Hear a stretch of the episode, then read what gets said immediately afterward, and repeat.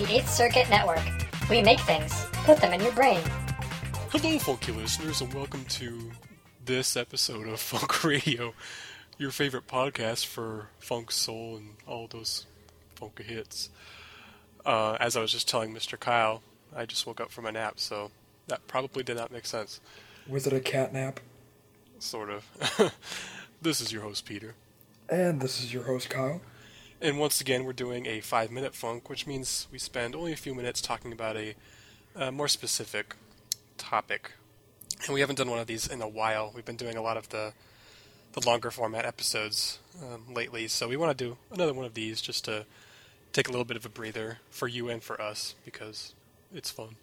Yeah, we came across this interesting article that we thought we would like to share with our funky listeners, because it's a subject that we talked a little bit about before on many different levels regarding how current musicians don't need record labels as much as musicians back in the heyday of Motown and Stax in the sixties and seventies needed record labels. Mm-hmm.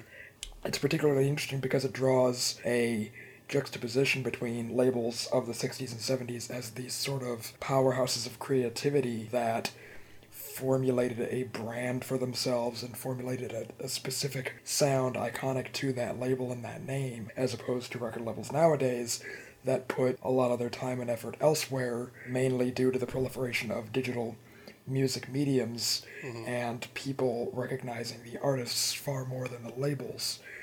So they right. put a lot more of their time and money in marketing the individual artists themselves. Rather than, hey, here's another Motown artist. Exactly. It's not just another artist in the Motown catalog. Exactly. This article talks a bit about Motown, because I think they're pretty much the, the ubiquitous uh, example of a of record a la- label. Of a label with a brand. Yeah, exactly. And how, and it also talks about how it's almost like a community as well um, for these artists, because it's just a whole basically lifestyle and experience for these artists, um, how they all are kind of co, I would, I guess I would say codependent on each other mm. and for the, the success of the, the label itself. So that's pretty interesting. You don't really, you really don't see that anymore. Yeah. At all. I think the, the age of the, the record label has passed, mm-hmm. um, at least in the way that we've seen it before. You know, they very well could be more popular again in the future, but probably. I mean, I assume in a different way. I, I can't imagine it really coming back. Yeah. In the same it seems way. That even if record labels are kind of going away, another thing that's going away that was even prominent later on in the, like the nineties and even early two thousands is not so much record labels, but like these record label heads mm-hmm. that sometimes became as big as the artists themselves. Like, for example, Rick Rubin. He... Mm-hmm. produced like every great artist from like the seventies to the nineties all the way to now, and even people like him are kind of losing losing traction, I guess, in the public eye, because mm. people are so much less focused on how the music is produced, who it's produced by, and just simply who it's performed by. Mm-hmm. Even despite all of that, it's still kind of a a new best foot forward for music, because so many artists are now having to support themselves, collaborate with each other, mm-hmm. whereas that infrastructure was normally set up through their label. Right.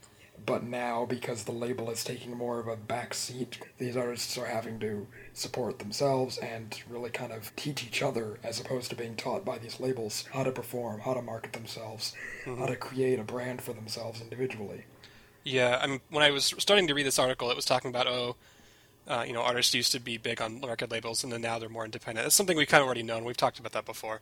Mm-hmm. But I found it kind of interesting how late, kind of later, later down, it was talking more about how the community aspect of the record label has kind of shifted from all being on one label to not necessarily even that, just being if they know each other or they, you know, they very could will. It's it's, uh, bran- it's branching out into more of a genre-specific community.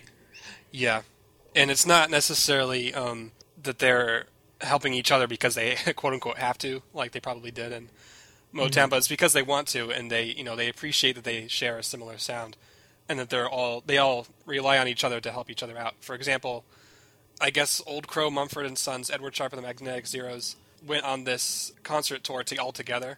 Mm-hmm. Uh, they did like six concerts across the country, and I thought that was pretty cool because they all, I guess, have this same folk type music style that they share. So they figured, well, let's all, you know, let's all tour together. And I think in the end that really helps them all exponentially, because you get fans of at least one of them, you know, they get to see their band that they like, but also they could experience these other bands as well. Mm-hmm. Uh, in a live fashion. I think that's cool. And then I think they probably made, you know, more money and fame th- through that series of concerts than, than they would have individually. Yeah, it's interesting because back in the days, Motown and such, artists would do these sort of group tours of multiple artists, and that kind of died out a lot in the eighties and nineties and even now, and it seems like just now, as you were saying, that's starting to come back, where artists are gravitating towards each other due to a similar sound, a similar influence, mm-hmm. a similar just general taste in music, and using that similarity to kind of fuel and create their own sort of, super, not I wouldn't say supergroups, but like collaborative tours yeah. that gives fans of, say, one band or one artist a way to experience other artists in that genre and actually see them live, and it's it helps them kind of co-promote each other. Yeah, it's kind of like a music festival almost, yeah, in a mini yeah. package. Yeah, uh, one, kind of like that. One record label that I guess is one of the few record labels out there still kind of doing its own branding that does do that a lot is one we talked about before, Daptone Records. Mm, yeah. They often have these big circuit tours where they have multiple artists from their label on a, you know, on the tour together. Mm-hmm. And they're one of the few labels out there that kind of still has the architecture of Motown, where they bring in artists that are a little bit more inexperienced mm-hmm. and kind of train them in the way of music production, music writing, mm-hmm. and still kind of create a, mo- a, I wouldn't say Motown, but a signature sound for their label. Yeah, well, they're all, all of their artists are very, uh, like, soul revivalist type yeah, music, exactly. So it's kind of a cool combination that, yeah, that their architecture is kind of in that that style of the of the older record labels, but then also their, their musical styles that way as well. Mm-hmm. Um, something we were just talking about a second ago, how artists of a similar genre are touring together. When I was searching around for news and stuff uh, on articles, I saw that Tower of Power and War are still touring together. I guess they're going to be in Maui soon. Ooh. And that's a similar but slightly different case, because they're pretty similar, I would say, in a way, um, genre-wise. But they're not necessarily doing it because, you know, they're new and they're independent, but it's because they're old and probably not, you know, recording too much anymore. They're, I think they're using their joint audience of kind of an older generation who rem- remembers them, uh, that can experience and enjoy them both together, kind of like we did when we saw them last summer. So they're, I guess they're kind of taking advantage of that same model. Yeah, uh, yeah. in a way. Yeah, and I, th- I think a lot of the older artists like that end up joining those group tours in a way to co-promote each other because they're from a similar era or a similar genre or whatever, mm-hmm. and they figure kind of strength in numbers because maybe their popularity has fallen a bit since their heyday. Right. So. Yeah, and I imagine it would be harder, you know, to get venues and stuff, you know, exactly. the older you get. If it's just one, you know, if it's just Earth, Wind, and Fire, it's probably harder to get a good-sized venue than if it was like Earth, Wind, and Fire and War and I don't know who else is around even. Right.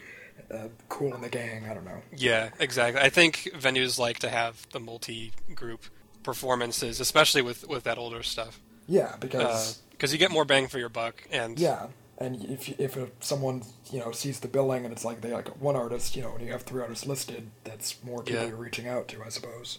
And usually, you know, they're not charging a whole lot more for those concerts than just for one. Not really. Artist, not, so I mean, not that I noticed. They they can usually get plenty of people to go to see at least one or two of them that, that they like. But then from the the audience perspective, you know, you don't have to pay much more to see you know a few different groups true, at once. True. So that, so that's good stuff. Mm-hmm. And it's kind of the same thing with, with these newer bands, too. So, yeah, that was, I guess, just a little bit about this topic that we've discussed before, but we kind of just went a little bit more in-depth. Yeah. And kind of relating it back to the old architecture of the giants that, you know, Motown, Stax, Atlantic mm-hmm. Records, that those kind of deals, compared to music being much more interlaced and collaborative, and yet also much bigger than it ever was before. Yeah.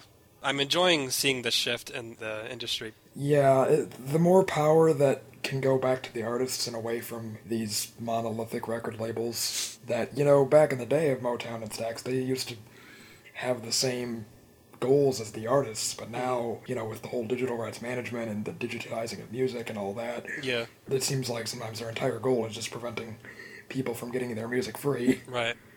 So yeah. now that the power is kind of shifting back towards the artists themselves, mm-hmm. and they're allowed to make more executive decisions for themselves, it's it's good. Yeah, I mean, even back in the day, you know, there was obviously some cases. I remember, you know, doing research on Motown, for example, and how, you know, an artist like Marvin Gaye or someone re- would record a version of a song, and then Barry Gordy, the C E O, would say, no, we don't want to release that for whatever reason. He didn't want to do it. And then it would, you know, get released some number of years later, and then it would become even more popular. So the executives don't always know the right answers. Yeah, don't always know what's best and what's going to be popular with the public. Right. And one last thing I'm going to say is that it is hard for, for musical artists to make a living. Yeah. Whether or not they're on a label. But I think it's better to not be, because at least you can make those kind of decisions on your own, rather than having the label take a bunch of your money and also not giving you complete artistic freedom. Mm-hmm. Exactly. So, I mean, if you're kind of on your own, it's it's what you make of it. You know, you could work really hard and make good music, and I think, you know, you'll probably do okay. At least hopefully. Mm. And especially when you're working with other people, I think it's going to be a lot easier. As yeah, we were definitely. About. So, exactly. Good stuff. For sure. Well, thanks for listening to, to this short episode of Funk Radio. I think for our next one, we're going to bring back another long episode. This has been a fourteen-minute funk. That's true. If you enjoyed listening to us and have listened to our past episodes, and there are several of them, you can like us on Facebook at facebook.com slash getyourfunk, or subscribe to our podcast on iTunes by searching Funk Radio. And that's pretty much it. We hope you listen to us next time. Yay! This has been your host, Peter. And this has been your host, Kyle. Have a happy holiday. Have a holly jolly holiday. It's the best time of the... I'm going to stop. I feel like last year we talked about how you should be allowed to say Merry Christmas. Well, this year more than other years, because Hanukkah's already over, I think. Oh, okay. I think Kwanzaa is also around the same time as Christmas. Right. But I, I remember on Fox News, people were like, because Hanukkah's over, people don't have to say Happy Holidays. We can defeat the we can defeat the war on Christmas. And s- God. Save baby Jesus from damnation. I don't know. Well, we're always a fan of that on Funk Radio. For I sure. think. I'm not sure. This has been Blasphemous Kyle. And once again, this has been your host, Peter. Uh, we are actually going to end it now, so goodbye. Bye. For more podcasts and the latest news in gaming, movies, and entertainment, visit eighth circuit dot com.